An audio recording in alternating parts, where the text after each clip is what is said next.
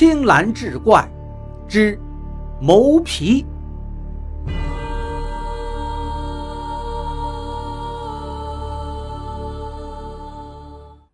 书接上回，一夜无话。翌日清晨上路之时，那兄妹俩果然未曾现身。胡明道走到了山口，老远却看到一大一小两只狐狸蹲在路旁，那毛色黑亮中隐隐透着赤红。小狐狸一双眼睛依旧是水波迷离，似乎要落泪的模样。周少言心中如明镜一般，只是不点破。拍拍他的头，便与那绿雏大步离去。周少言自是知道，这绿雏就是胡明道安插在自己身边的耳目。他一路思忖着如何除掉此人才好。眼见要到京城，周少言知道该动手了。当日晚间，二人歇息在一间客栈。周少言知道这绿厨贪杯。便尽力劝他多吃了几大海碗的烧酒，绿厨不胜酒力，倒在床上，便现出了原形，竟是一株硕大的蒿草。周少言将这捆蒿草扛到无人之处，浇了些灯油在它的草根上，扔了火烛上去，顷刻间便燃着了。但见蒿草在火中吱吱乱响，惨痛不堪。不多时，只剩下了一捧绿灰，他这才松了一口气。及至大比之日，入场看了考题，周少言顿时信心满满。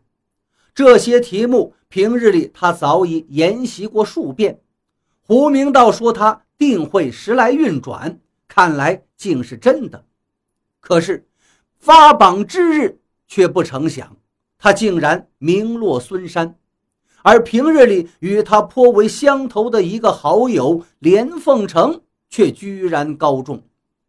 周少言是心灰意冷，默默地整理自己的行李，回到了老家紫山，也算又重回到原先的潦倒境况，甚至连当初也不如了。一晃两年过去了，这一日。周少言正在闲逛散心，忽见大路之上一队人马驰过，正中一人好生眼熟，仔细一看，竟是那连凤成，不禁急奔向前，呼道：“大人留步！”差役们见一个穷汉衣衫褴褛，狂奔而来，就要上前阻拦。那连凤城也认出了周少言，惊讶道。周兄，怎会如此憔悴呀？原来连凤城此行是回乡奔丧，周少言的情形他瞧在眼中，顿时便明了了，于是心生同情，便将他暂且留在身边。周少言眼见连凤成守丧期间依然是前呼后拥，再看自己好似野狗一般寄人篱下。忧愤难当，却又不能表露。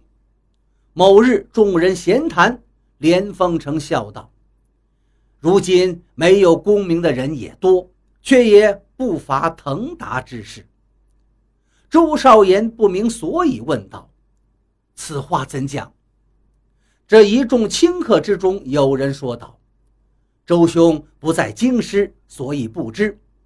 如今的圣上最喜爱贵妃。”那贵妃尤爱皮球，便有那一伙子人惯会讨好贵妃。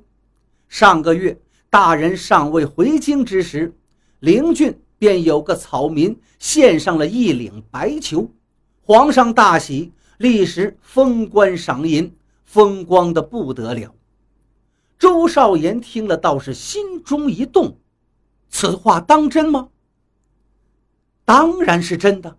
那清客摇头叹气道：“我还听闻贵妃娘娘的皮球百十件之多，却还是天天想要一件什么玄虎领子。”周少言迷惑道：“何谓玄虎？”哦，周兄岂不闻一品玄狐，二品雕？那玄狐毛色漆黑，内透暗红，艳丽非常，但却狡黠难惑呀。将来若是谁真陷了那玄狐领子，只怕是连侯爷也能做得。周少言听罢是沉默不语，众人又笑谈了一阵，便各自散了。第二日，他们却再不见周少言了。原来周少言已于昨夜离去，还留书一封，大意是说要到远方访友。怕是有段时日才能回来。